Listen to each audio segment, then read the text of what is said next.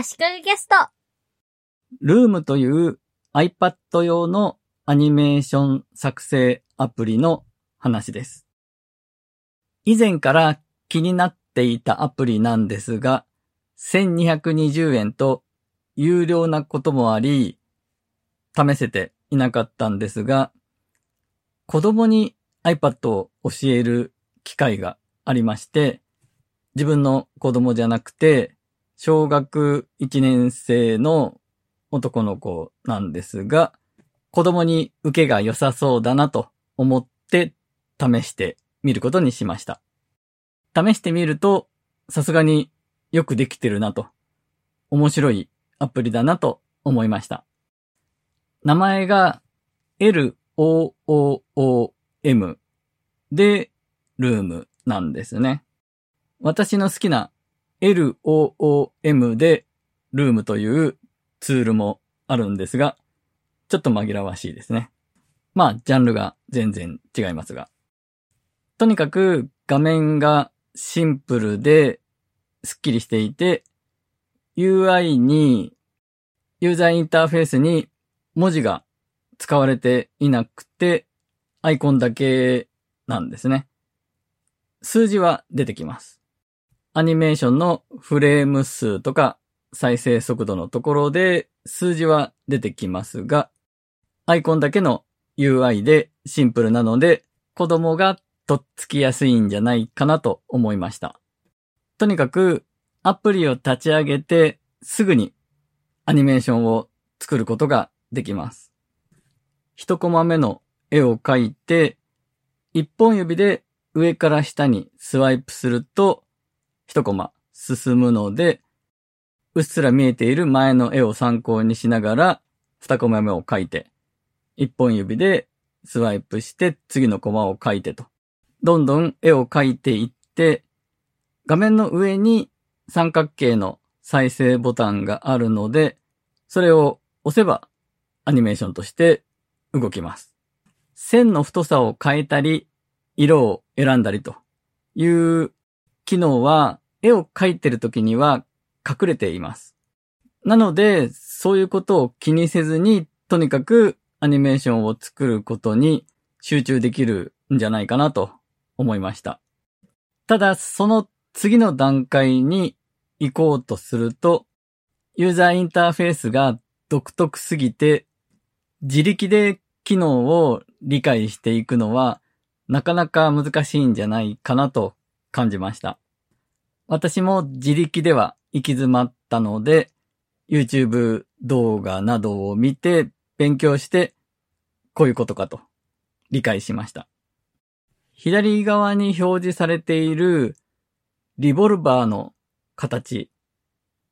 リボルバーは回転式拳銃のことなんですが、ロシアンルーレットとかに使われるのですよね。弾丸を入れるところが回転式になってるんですが、まさにそのリボルバーの形をした図形が表示されていて、弾丸一個一個のところがアニメーションの1フレーム1フレームに対応しているんですね。そこがアニメーションを再生するときにくるくる回るんですね。そしてそのリボルバーの部分を押しっぱなしにすると、初めて色を変えたり、線の太さを変えたりするメニューが出てきます。線じゃなくて塗りを選ぶこともできるんですが、線か塗りか、どっちかしか選べません。レイヤーを5個まで作れるんですが、一つのレイヤーに対して、線か塗りかのどちらかだけで、色も一色で、線の場合線の太さも一つのレイヤーに対して一種類だけです。そうやって機能が限定されているところがルームの良さなんですが、子供向けのアニメーションツールとしてはいいけれど、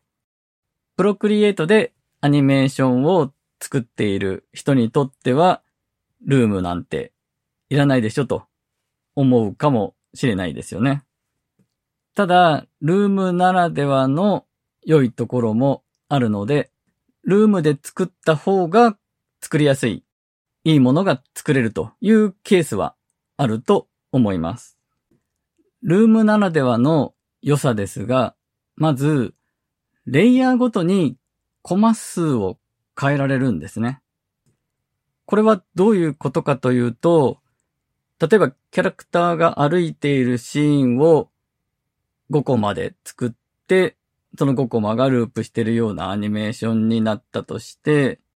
じゃあ空の雲は2つのフレームで2コマでちょっとだけずれてる。パカパカパカパカしてる。例えが古いですけど、ウゴウゴルーガみたいな2コマで動いてるだけのアニメーションにすると。そういう風に、レイヤーに分けて、パーツパーツ、レイヤーごとに、コマ数が違うアニメーションを一緒に再生させることができるんですね。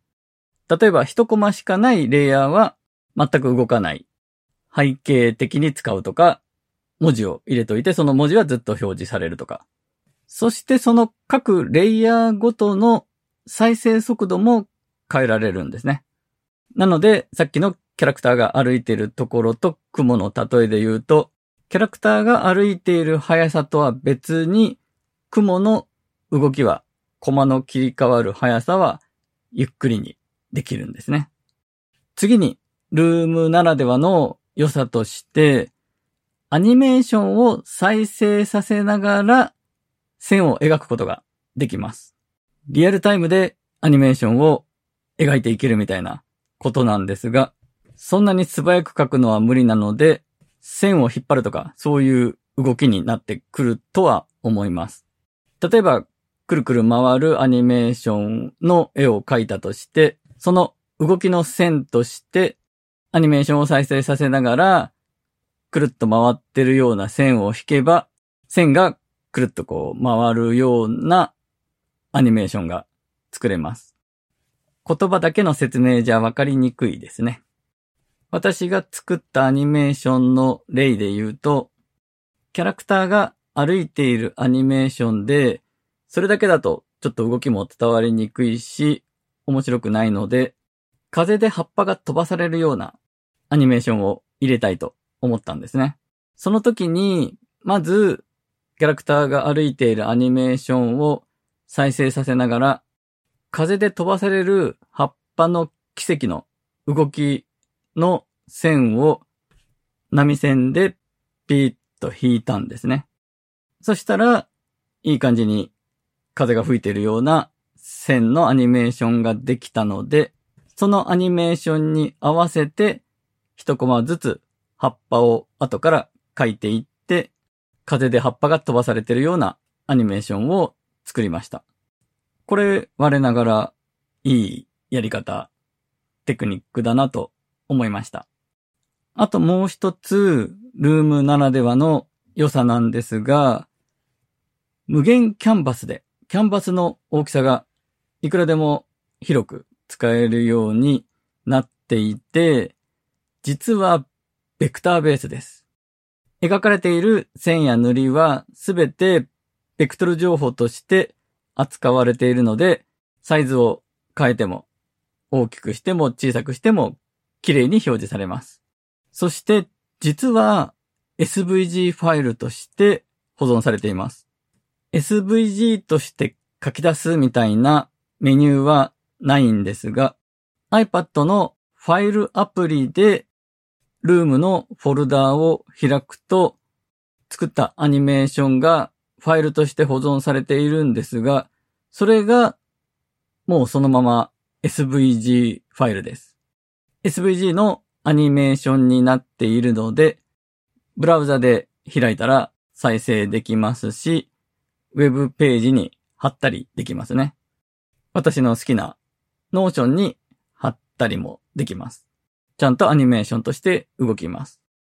ルームのアニメーション書き出し機能は、ちょっと今一つで、iPad の画面収録機能を使って、ループしてるアニメーションを録画するんですね。なので、何回ループした動画を作りますみたいな設定ができなくて、